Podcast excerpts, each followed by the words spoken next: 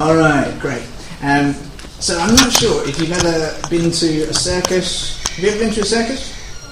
Yes. Yes, yes, no. Have you, have you ever seen an elephant in a circus? Yes, no. Obviously, it's, it's very cruel and you shouldn't do it and so on. Um, but I don't know if you've ever thought about uh, how they actually train the elephants. Have you ever thought about this? No. Well, I, I, I thought I, I thought I would look it up. Uh, I was a little bit interested. I don't know why. Um, and I found a really interesting thing actually. And I've got the picture. When they're, when they're training elephants, one of the biggest problems is the fact that the elephant is the size of a you know, building uh, and very, very strong. And so the question is, how do you get it to stay wherever you want it? Uh, because it's massive, and if it really wanted to, it could push through just about anything. Uh, and so I found that what they do actually is they put a, a kind of a metal, I don't know what it's called, but kind of a chain around its leg, uh, and then tie it when it's very small. And they have to get them when they're very little uh, and tie it in some way to a, a small stake. And the stake is big enough and strong enough with the chain to hold the elephant while it's little.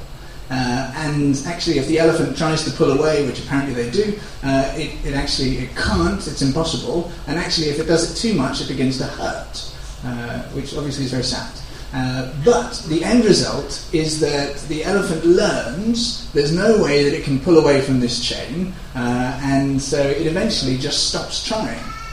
And actually, as the elephant grows and it goes and it changes its identity completely from being a little tiny elephant, well, not this big, but you know what I mean, uh, from about this big, to, to growing up to be a fully sized elephant, then even though its identity has changed and it's massively stronger and could easily pull out the little peg and, and break the chain, it doesn't try because it thinks it's impossible.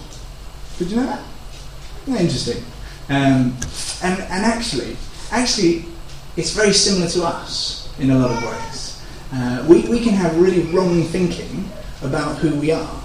And, and the elephant actually is chained not with something, not a physical chain, but it's trapped there by its understanding of the situation. And actually, its wrong understanding of the situation. So in its thinking, it's unable to break free from the chain. And it's tethered by nothing more than a wrong understanding of the situation. Um, and the reality is that for us, we, we, live, we can live in quite a similar way actually. Uh, the reality is, in the world, there is just a battle raging. You know, the world is a very spiritual place, uh, although we're not aware of it quite a lot of the time. Uh, and there's a battle raging. God is calling people out from, from lost people. He's calling them into relationship with Himself. And spiritual powers are opposing God. I know that sounds very weird in our culture and this sort of thing, but this is what the Bible teaches us. Um, and God is calling people to Himself, and then He's calling those rescued people to go out into the world and proclaim this good news of freedom, you know, through Jesus. You know, we live in just probably the most, well, one of the most exciting times in history because God has revealed his plan for salvation. He's revealed his plan to reconcile people to, to himself. And we live at that time. We live at this time of proclamation. And we should be living with actually urgency. I should be living with incredible urgency. But the reality is that a lot of the time, I don't know about you, but I think I live more like I'm at a holiday camp, or more like I'm on a career path, or, or more in that way, actually. And the question is, you know, as, as, as Christians, and if, if you're not a Christian with us today, I, would ask you just to, to bear with us, listen through to the end, hear the whole, hear the whole story. But, you know, for those of us who are Christians, uh, I think, I think we, we feel this tension within us. We feel that we should be living a certain way, and then the reality of our lives is very often we, we don't quite live with that same level of urgency. And, and the question really is what's the solution? How do we avoid living like this, you know, circus elephant, tethered, you know, to really what is a very small chain, used to only the life of the circus, not, not aware that there is freedom and jungle and so on. Um, and the, the, reality is that, uh, especially in the book of Ephesians, God has shown us in, in large measure the way that we do that. Um, because, and, and, here's what I want you to get today, and hopefully it's It's coming up on the screen. So uh, we have basically a new identity in Christ and relationship with God. This is the this is the foundation of our lives. It's the fact that we've been given a new identity in relationship with God, uh, and so because of that, we must have our thinking changed about who we are, uh, so that we can live lives for God's purposes in the world. And I'll say it the other way around, uh, just to just to get on the uh, on the front end of things. So it says to live our lives for God's purposes in the world. Uh, we must have our thinking of who we are changed, so that um, uh, beg your pardon, uh, because we have a new identity in Christ in relationship with God. So we've got to have our thinking changed. And, and how does that happen? Really, we've been talking about that in the last kind of three uh, months before our uh, March for Missions. So in January, February, a little before that, we were doing the first three chapters of Ephesians. And really, this is the content of our new identity. Um, and really, what I'm going to be doing today is we, we thought it would be good if we could just spend a little bit of time reviewing what we've done, just in brief, and then looking forward to see what's coming up in chapters 4, 5, and 6, because it is dynamite stuff. It's so helpful. Um, I've, I've, been studying the book of Ephesians for, I'm, I'm, not even sure now how long, maybe two years, something like that. And I find I found that just by going through it and really understanding how it works and what God's saying and the order of things and how our identity leads to what we do and how we live out of that, uh, it's been so helpful to me. And actually, I find that God consistently speaks to me just through just this one little book.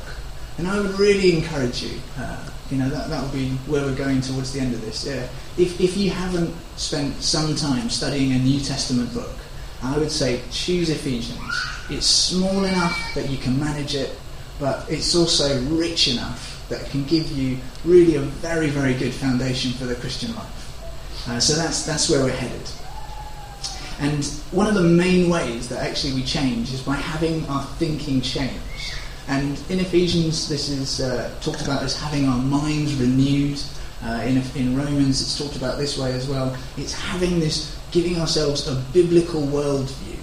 So, how to see the world accurately, how to see ourselves, God, other people, uh, you know, how we see all of those things accurately. And the thing is, we need to do it in cooperation with God.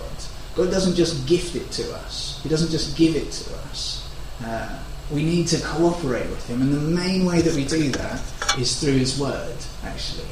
And but you know, at the same time, we can't just do it on our own. We can't just read the Bible and and then that's it. You know, we've got it after we've studied it. No, we're still dependent on God because we need to have Him teach us through the Holy Spirit. We need to have Him reveal it to us. So there's this there's this working with God as we're having our identity changed, as we're having our thinking changed.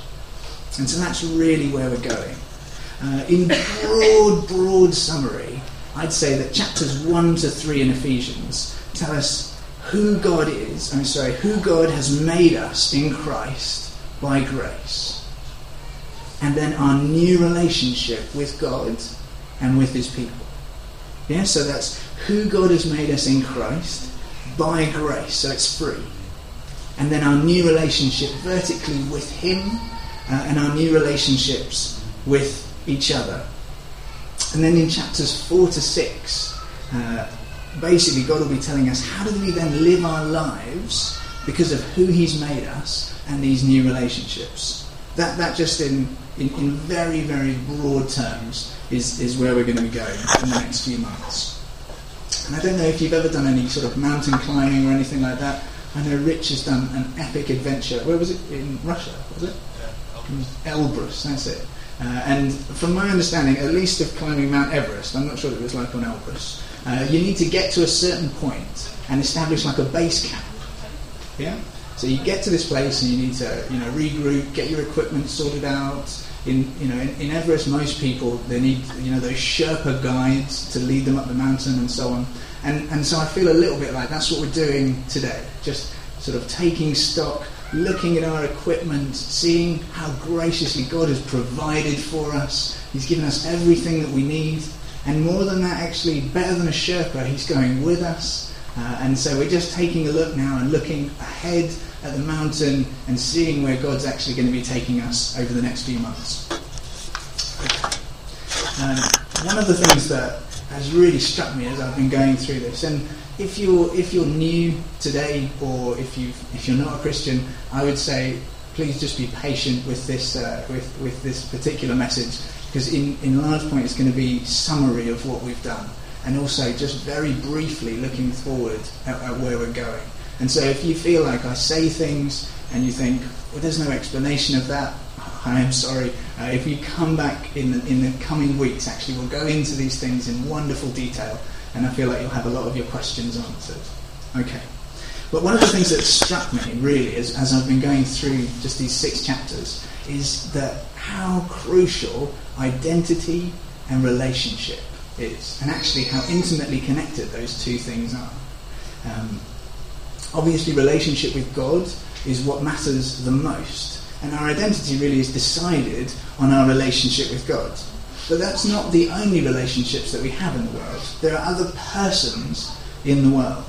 You know, there's physical persons, and this is people, uh, and as, as we'll see in a minute, if, if God tells us that there are people who are spiritually dead, and there are people who are spiritually alive in Christ who are connected to Him.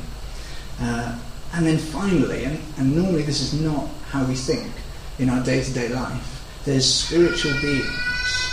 So the Bible is really clear, and Ephesians is really clear that Satan is a real, a real spiritual being who has a real effect in the world. And if we try and understand the world apart from understanding that there is actually more than just us and more than just God in the world, we'll get very confused.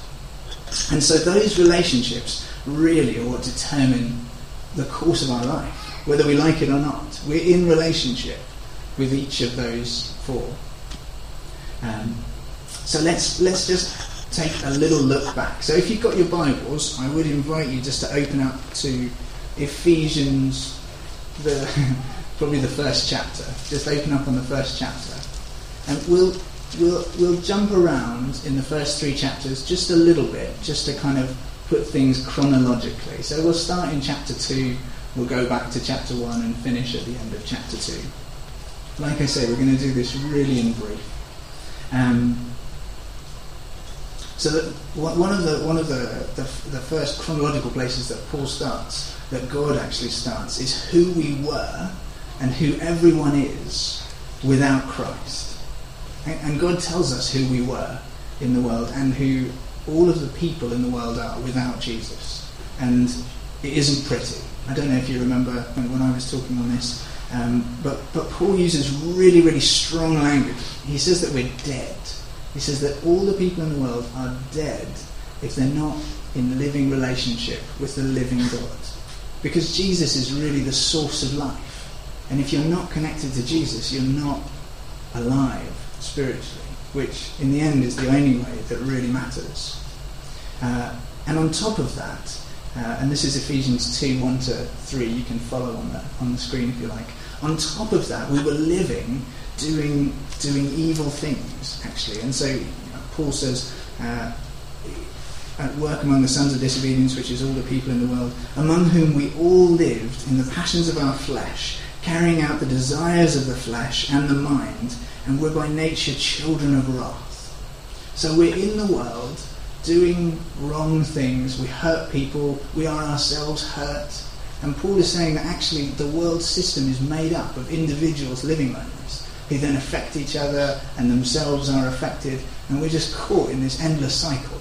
And that's what he calls, you know, living in our sins, and that's what he calls the world. You know, it's that collective, us living all together like that. Um, and you know, you only need really to turn on the news to figure this out. It doesn't take a genius. Uh, you know, turn on the news or just leave your car unlocked. You know, those are your two options.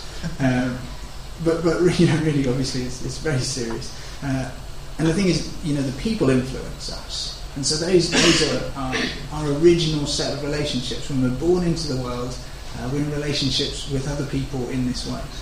Um, and not only that, but we're influenced by, as I said, spiritual forces. So there's you know, mainly, mainly the devil, but other spiritual beings as well. And then to be honest, this isn't even the worst of our problems. Uh, the worst of our problems is the fact that God is one day, one day going to return to the world and judge us for our lives. And He'll judge us for sin. And the Bible's quite clear that everyone outside of Christ, we do wrong things, we think wrong things, we've made a mess of the world. Uh, and so we will be justly judged by God. And I would, I would love to spend more time on this, but I have to skip over it, which is, is not easy, but because I know there's so many questions that come up about that. Um, so this this was our situation in the world. These were our relationships. Our relationships with God. You know, God was rightly angry with us. Our relationships with other people. We were, you know, involved in sin and so forth. Um, and this this is where Jesus comes into the picture.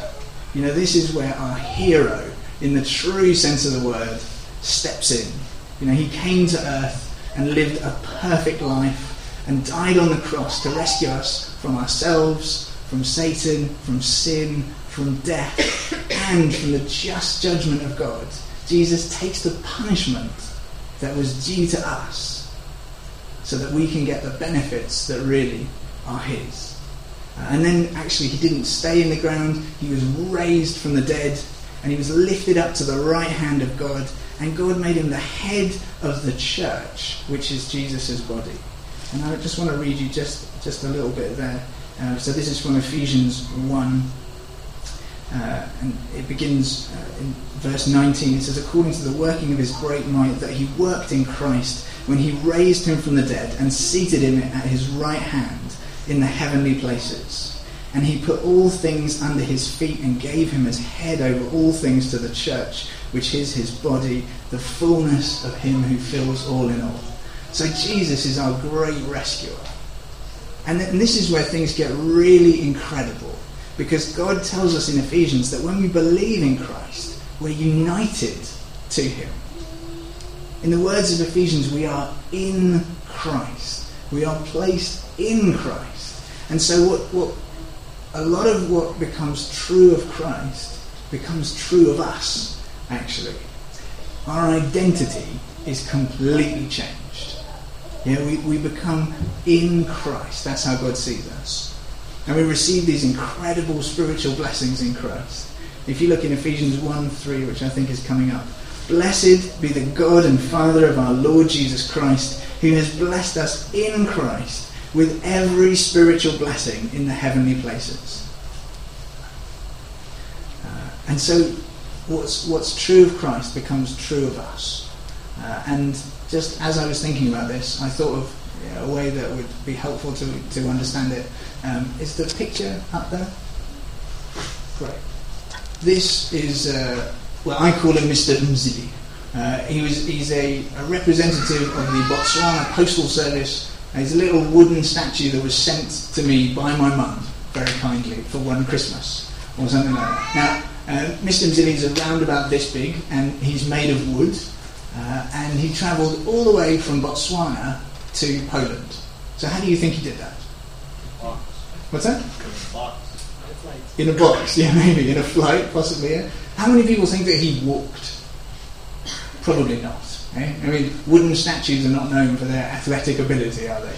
Uh, but what my mum did was she took him and put him in a box, you know, along with some other Christmas stuff, and then handed him over to somebody else and he was sent 9,000 kilometres to Poland. Technically, that should be impossible for a little wooden statue. They don't really travel that well. Um, but here he is. And so, what was true of that box became true of you know this little wooden statue. You know what was actually outside of his abilities to do for himself was made true of him because he was inside this box that got posted. Uh, and and I know that it's just, you know, it's a silly example, but I think it really helps us to understand. We are placed inside Christ, and what is impossible for us becomes true of us. You know, uh, and as, as, as God says to us in Ephesians 2 4, he says, but God, and if you're at the retreat, then this is a very, very familiar territory. You can read it with me. Um, he says, but because of his great love for us, God, who is rich in mercy, made us alive with Christ, even when we were dead in our transgressions, it's by grace you have been saved. And God raised us up with Christ and seated us with him in the heavenly realms in Christ Jesus. So what's true of Christ becomes true of us. And this new identity brings out a whole new set of relationships with God, really. It changes everything. Um, and just as we go into this, this next bit, uh, let's just remember that God is Trinity, which of course is a very, very mysterious thing, but it's very helpful for us. Uh, what it means is that God is essentially three persons within one being. So three persons, one essence, uh, which you know is, is well beyond any of our understanding, but it, it, does it does help us a little actually. So God is God the Father, God the Son, and God the Spirit. So God the Holy Spirit. And God has brought us into relationship with Him. And we have a somewhat unique relationship with each of the persons within the Trinity. And that's what we're going to look at just very briefly before we talk about how this affects our lives. Um, so God the Father has made us clean. You know, this is the big thing. So we've been redeemed in Christ, we've been made holy and blameless, uh, and He's made us clean through Jesus' sacrifice so He could become our Father and we could become His children. And really, this is everything that we're going to be talking about for the next sort of 10 minutes or so uh, is, is how our identity changes then how we live. How who we are has a fundamental impact, massive change on how we live if we understand it rightly. And in Ephesians uh, 1 4 it says that God chose us in Him before the foundation of the world that we would be holy and blameless in His sight. And in love, He predestined us to be adopted as sons through Jesus Christ. And because we're His children, we have an amazing inheritance as well. That's what happens with children, isn't it? You know, uh, you, your parents, you, you give them some sort of inheritance in some way. And, and the other thing is that God actually tells us about these amazing blessings. You know, this, this is the other thing. So it's, it's God's word to us. You know, He tells us who we are. And I think, you know, for the parents here, I don't know what it was like for you. We've had a lot of older parents, uh, some younger parents, so at the back. Um, I don't know what it was like, but for me, when I had my daughter, well, I didn't have her, but you know, uh, when Ola came into my relationship as a father, um, it changed the way that I saw God, actually. Because, and I see Sean's nodding, I think you, can, you get this as well. Because when you hold, you know, your little girl or your little boy or something like that, suddenly all of so many things just fall into place where you just you just love them so much, just exactly for who they are. And with you know with God, it's one stage further. He doesn't just love us for who we are; He made us who we are, and He loves us because of that. Um, and you know it's, it's incredible, and so it changes our understanding of what it means to be God's. You know, I think, and, and you know, we'll we'll we'll skip over this now. We'll, we'll come back to what that means for how we live. Uh, in relation to Jesus. Uh, Jesus becomes our Lord, and we become the citizens in his kingdom. You know, and he is a good king. You know, he is a perfect king, the only king who is truly perfect. And not only that, because that would be great, uh, but not only that, but actually God unites us to Jesus, and he becomes actually in the only way that we can understand it, he becomes our head in the same way that head is connected to a body. So we have our head is Jesus, and we as the church are his body. We're united with him in that way. And, and that would be fantastic, but that's not all. Because actually, you know, later in the book, um, God tells us that we're, we're, we're actually so united with Christ that we are his bride. You know, he is the church's husband, and the church is Christ's bride. You know, and so again, you know, God, God helps us. We have similar relationships that, that help us to understand these things. Um, you know, when you when, when I came to Poland, do you, know I, I, I, used to live in England, and uh, I, I, came to Poland, and it was it was a long way, and I had to fly on LOT Airlines. And I don't know if you've ever had to fly on LOT Airlines, but the uh, the, the tickets are quite expensive. and, uh, and so I went, but to be honest, after I'd met Ola, it wasn't even a question. I was just like, how much? That's fine. Can I have two? Do you know what I mean? It just it just wasn't an issue because I just loved her so much that I had to be where she was. It just wasn't an issue. I had to be where she was. You know, she's not like for my boss to get me to move to Poland. Well, I mean, I don't think I would have done, to be honest. I mean, now that I'm here and it's lovely and so on, but uh, at the time, it's just a long way, it's a different culture, all of that sort of thing. You couldn't pay me enough money to get me to move to a different country. I really liked England. But for her, because I loved her, oh, and it was easy. I just walked in, handed in my card, yep, take it, that's fine. You know, it was simple. It was so simple. And this is how, you know, having our identity changed, understanding our relationship to Jesus uh, in, in the way that God explains it to us here, changes it from He's not our boss. You know, we, we are His beloved bride. You know, it says later in the book that He nourishes, you know, He loves and nourishes us as the church. You know, this it changes things when we get this. And you know, just just one more thing on this. You know, it says also that we're the temple of God. You know that actually we have by the Holy Spirit. The Holy Spirit has made us the temple of God, so we have access to God. You know, and actually, the Holy Spirit is just active in in our relationship with God the Father, in our relationship with Jesus. He, he makes it all happen, as far as I can understand. Um, you know, and so we're the temple. We're joined with Christ. You know, he, we're being built into a dwelling for God, where God lives, and we're being filled with God Himself. You know, it says that. Um, you know, God prays that we be. I mean, Paul prays that we be strengthened by the Spirit, uh, and this is in three. Uh, 19, where he says, I pray that you know the love of Christ that surpasses knowledge, that you may be filled with all the fullness of God.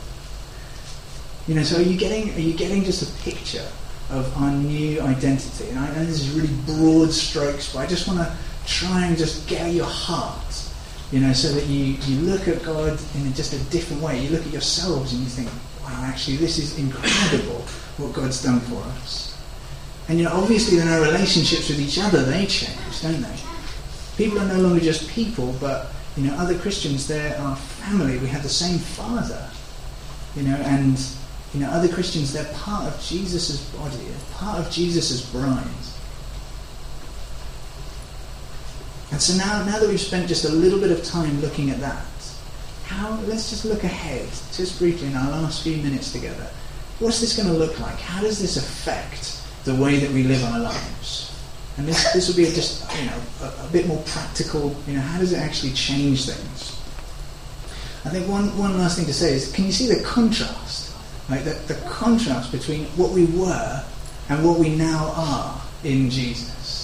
You know, we were dead in our sins, separated from God. Now we're connected to Jesus, alive. You know, we were in our sins, we were sinning, but now we're holy and blameless before God. You know, we were following Satan as, as the prince of this world. Now our Lord is the great and glorious Jesus. You know, we were affected by the spirits in the world, but now the Holy Spirit is within us, leading us. You know, and we were like God was angry with us, and we were destined for judgment. But now we're God's loved children, and our future is incredible inheritance with God. It couldn't be more different. And this, this total transformation in our identity is amazing and it has massive implications for our lives. But the problem is, if we don't have our thinking changed, we can end up like this elephant, can't we? You know, we can end up living lives in our old identity, thinking that we're powerless and we'll never break free of whatever chain it is that's, that's attaching us to some little peg. Um, you know, we just, that's, that's what we'll do. And so it's essential that we have our minds renewed. It's essential that we have our thinking changed. And we've, you know, we've talked about this already, uh, and, and yeah, we've talked about it already. So we have a new identity in Christ in relationship with God. So that's the facts. So we need to have our thinking changed of who we are. Uh, and then, you know, after that, then we can live our lives for God's purposes in the world. You know, we're, we're so dependent on God for this process to happen. Uh, and I, would love to, you know, just go into it a little bit more deeply, but time is unfortunately running out. Um, at the end of the day, God has always wanted to share responsibility with us. You know, if you think back to the beginning of the story where God created Adam and Eve he gave them responsibility. He gave them rule over, you know, the earth and so on. We're, we're just built to have responsibility. We're built to get joy from doing things. You know, in our in our jobs, in our lives. I think for most of us, like a really good ambition for us is to, to do a job that actually we're passionate about and that we do well. And I think God put this in us as you know a really legitimate desire because that is what we're meant to be doing in the world. And so he's always wanted to share responsibility with us because he's just a giving God. He just loves to share.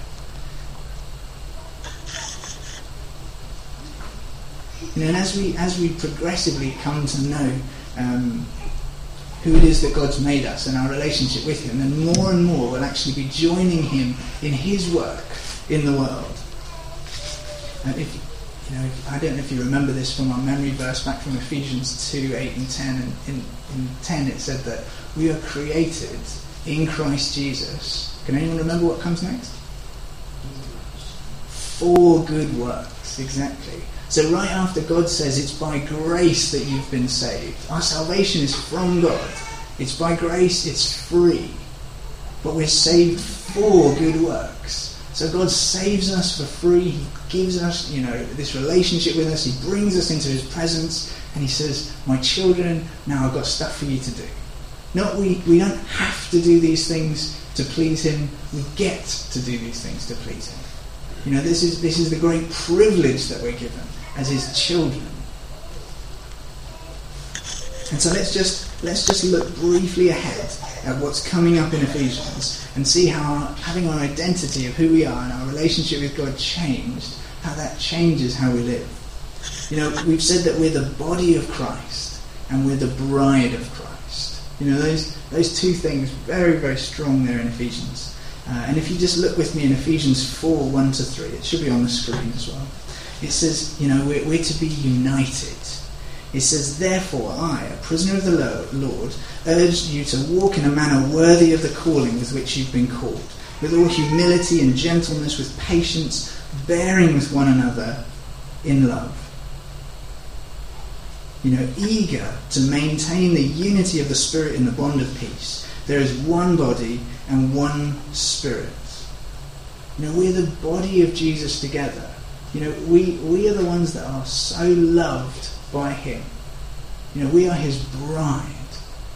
And, you know, for, for those of you who are married, uh, you know, if somebody, if somebody says something to your wife that is negative, I'm, I'm not a big man, I'm not a strong man, and my rage is probably very ineffective, but it, it would be aroused. you know what I mean? Like, what, what, what I have, I would use to defend my wife if somebody spoke against. And how much more do you think it is with Jesus? It says, you know, later in Ephesians 5, it says that Jesus loved the church and gave himself for her to make her holy and blameless and so on. Uh, but, you know, this, this is how Jesus feels about the church. So what does that, how does that affect how we view the church? Right? How does that affect how we view each other? You know, we're looking at the most precious people to Jesus, the most precious thing to Jesus in some ways. You know, how does, how does that affect things? You know, so if you're having a fight with, you know, a disagreement or an argument, maybe you just don't even like, you know, one of you know, your, your, your Christian brothers and sisters, or maybe you're just not even interested. Do you know what I mean? Like, if, if that's your situation, then maybe it's time that God needs to just change your heart, just change who we know that we are and that these people are. Do you know what I mean? Like it changes things. It really does. And you know the fact that we are, and, and now coming into the fact that we're the body of Christ. I don't know if you've spent a lot of time thinking about that. So Jesus is our head. He's in heaven, and we're His body in the world. And Jesus has given us the responsibility of continuing the gospel proclamation.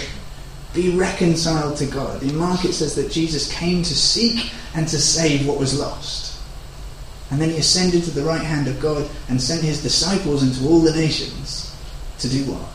To preach the gospel, to continue seeking and saving what was lost through Jesus' work on the cross.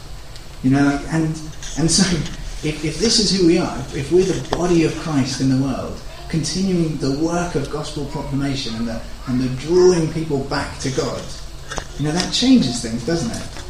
You know, in, in, in Ephesians, it's going to talk about the fact that God has equipped us with different gifts so that we can work together. But if we understand ourselves as the body of Jesus in the world, where would Jesus go? What would he do? Who would he be with? Would he be doing what I'm doing right now? And I don't mean me right now, but I mean, you know, just in your situations. Would, would he be, you know, sitting, relaxing? Would he be talking to people? What would he do with my friend that I'm, I'm talking to now, you know, and, and so on? You know, it, it changes things. And the other thing is that, you know, as, as we play our part, it says that God's gifted each of us to, to build up the body what happens if a part of your body starts to malfunction? You know, medical students, I'm sure you know this full well, you know, just with these various autoimmune diseases where your, your body starts to attack itself, or you have, you know, just different things which are doing the wrong thing in your body. It's, it's just mayhem. You get sick, and, you know, it's really sad. I remember we, you know, for our Serve Sunday, we went to one of the assisted living homes, and there was a really lovely lady there called Helena. And you know, she was trying to talk to us, but obviously she had some sort of difficulty. I'm not sure exactly what it was, but she couldn't move her arms properly. She was in a wheelchair, uh, and she just couldn't express what she wanted to say. I mean, I'm sure it wasn't helped by the fact that my Polish is rubbish, but you know, it was just really hard for her to express it because her body wasn't doing what her mind was trying to tell it to do. You know, and, and I just I, I wonder how much you know we, as the church, can be like that you know, where we, we just, we're just not doing the things that, that Jesus has called us to. He's gifted us to do. You know, and on the other hand, if we are, you know, when you see someone who has incredible athletic ability, when you see, it's, it's always the pole vaulters for me. Have you ever seen a pole vaulter? You know, they got that funny stick, and then the thing is, you know, this the bar is who knows how high, maybe ten foot, something like that, and they run up to it and just do the impossible because the union of their mind and their body is just absolutely perfect and they shoot straight up and over. You know, do you have that vision for the church? You know, the body of Christ in the world doing the work that God has called us for, to be on mission, to call people back into relationship with Him. And you know, you think actually Jesus has, has gifted me. What is the church missing if I'm not there? If I'm not giving my, you know, my gifts, using my abilities? You know, it changes things when we begin to see ourselves, you know, not just as I'm a Christian, I should do such and such, but no, actually, I'm part of Jesus' body. How does this change the way that we live? You know, and actually, I, we, we could go well on into each of these things, but I'm just going to finish uh, just with just with one last one. You know, our relationship with the the world and with the spiritual powers in the world has changed. You know, we were following Satan, but now Jesus is our Lord and King. And this means that we are drawn into a battle. You know, we're drawn into a conflict that goes on every day. And we really, really need to understand this. Because if we don't understand it, then our day is not going to make sense. Things are going to happen to us, things will go wrong, you know, things will be hard, and we'll think, you know, what's going on, God? I thought, I thought that you were supposed to just make my life better. You know, I thought that, you know, you love me, you're my father, why are you not blessing me, and such and such. Uh, but the reality is that we're in a battle You know, just to close with what Paul says in Ephesians 6, he says, Finally, be strong in the Lord and in the strength of his might. Put on the whole armour of God, that you may be able to stand against the schemes of the devil. For we do not wrestle against flesh and blood, but against the rulers, against the authorities, against the cosmic powers over this present darkness, against the spiritual forces of evil in the heavenly places. We're in a battle. And actually, the way that this passage ends, uh, it says that we're to take up the sword of the Spirit, which is the Word of God, which is the proclamation of the gospel, as we go out into the world, calling people to be reconciled to God. And in the end, God wins. Yeah? We're to put on God's armour, so we are strong in Jesus. The issue is not about us winning, the issue is just about us being aware that this is a battle and living with urgency. And so I just want to pray for us uh, as, we, as we close. And uh, if I could just invite the worship guys to come back up. Father, I thank you so much for just the incredible things that you've done for us in Christ. I thank you for our new identity. I thank you for our new relationship with you, God. Lord Jesus, we love you. We, praise you as our Lord. Father, we're so grateful that you're our Father and that we're your children. And I thank you that you've made us your temple and that we, we dwell with you. And Lord, I pray that you would help us to go out into our lives and as, as we come into this new part of our series in Ephesians, I pray that you'd help us just to be to be diligent, to pay attention, to listen to you, and to call on you. God, please will you change our hearts, change our understandings of ourselves. We're so dependent on you. I pray, Father, that for each of us here, you would give to us the spirit of wisdom and of revelation and of knowledge of you. I pray that the eyes of our hearts would be enlightened so that we may know what is the hope of your calling, what are the riches of your inheritance in the saints and what is the surpassing greatness of your power towards us who believe. So I pray this all, Father, in Jesus' name. Amen. Amen.